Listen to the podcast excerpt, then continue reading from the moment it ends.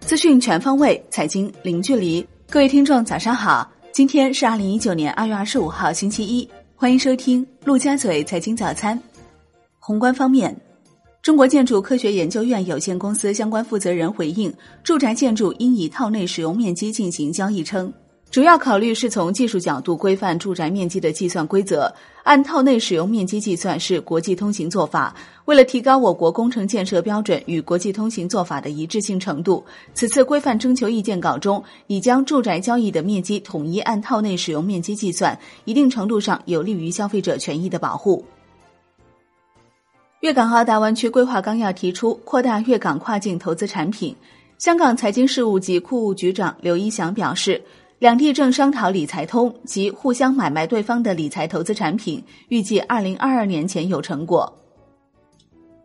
海南杨浦经济开发区将创建国家离岸贸易试验区。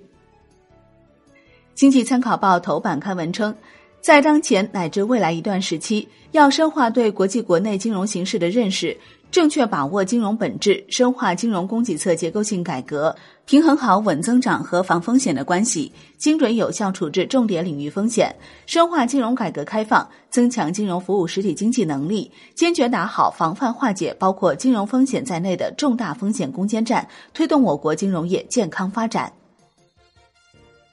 国内股市方面，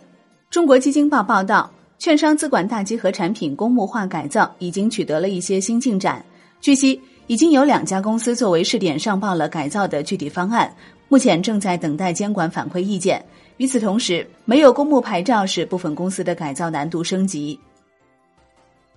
在二零一九年来的三十三个交易日里，A 股发布了五百一十二份减持计划，涉及二百七十八股，平均每天发布减持计划十五点五二份，其中有八十起计划属于清仓式减持，涉及五十一股。其中，鹏耀环保的减持比例较高，有三名股东计划清仓，合计将减持总股本的百分之三十六点二四。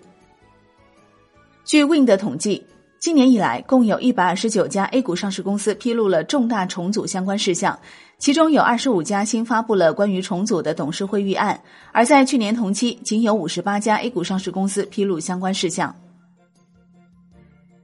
全国中小企业股份转让系统新近披露数据。今年一月，新三板挂牌公司共完成九十七次股票发行，环比增加百分之二十一点二五，融资金额合计五十五点九一亿元，环比增加百分之一百零一点六一，融资金额在一亿元及以上的有六次，合计融资三十二点二五亿元。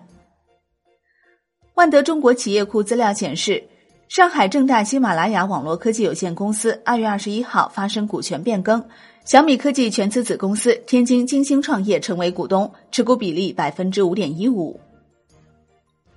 本周 A 股共有二十二家上市公司限售股开始解禁，合计解禁数量三十三点零六亿股，总参考市值为二百八十三点七七亿元，环比小幅下降。解禁股数和市值最高的是江苏租赁。三月一号，其十一点八亿股限售股将上市流通，占公司总股本的百分之三十九点五，解禁市值高达七十八点二六亿元。本周仅有一只新股发行，二月二十七号，奥美医疗将进行网上申购，其申购上限为一万四千股。金融方面，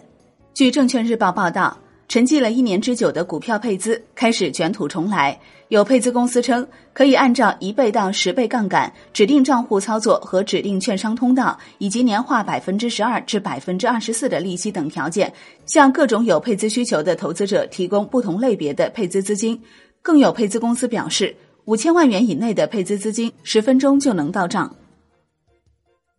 楼市方面，据经济参考报报道，业内人士认为。受春节因素、返乡置业意向减弱等多方面因素影响，本轮持续超过四十五个月的房价上涨后，一二线城市的二手房价格出现下行。未来住建部的约谈预警依然将影响地方房地产调控，包括多轮多城市房地产巡查在二零一九年将常态化，二零一九年政策微调仍将持续。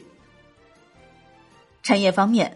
据证券时报报道，华为董事长梁华表示。虽然在二零一九年可能会面临一些挑战，但目前制定的业务计划和目标是在二零一九年实现一千二百五十四亿美金左右的销售收入，同比增长百分之十五到百分之二十。面向未来，有困难解决困难，有挑战解决挑战，同时也会抓住数字化、智能化、云化进程中的机遇。农业农村部表示，河北省保定市徐水区发生非洲猪瘟疫情。当地已按照要求启动应急响应机制，采取封锁、扑杀、无害化处理、消毒等处置措施，对全部病死和扑杀猪进行无害化处理，同时禁止所有生猪及其产品调出封锁区，禁止生猪运入封锁区。国际股市方面，微博回应明星账号流量造假表示，在二月三号已经调整了对微博转发、评论计数显示方式，刷数据主要表现为刷转发、刷评论。目前，这种已经脱离常识的数据也都并非由真人粉丝完成，而主要是借助各种可以登录多个微博账号的外挂软件完成，而外挂的开发运营者则依靠登录账号的数量赚取利润。好的，以上就是今天陆家嘴财经早餐的全部内容，感谢您的收听，我是林欢，我们下期再见喽。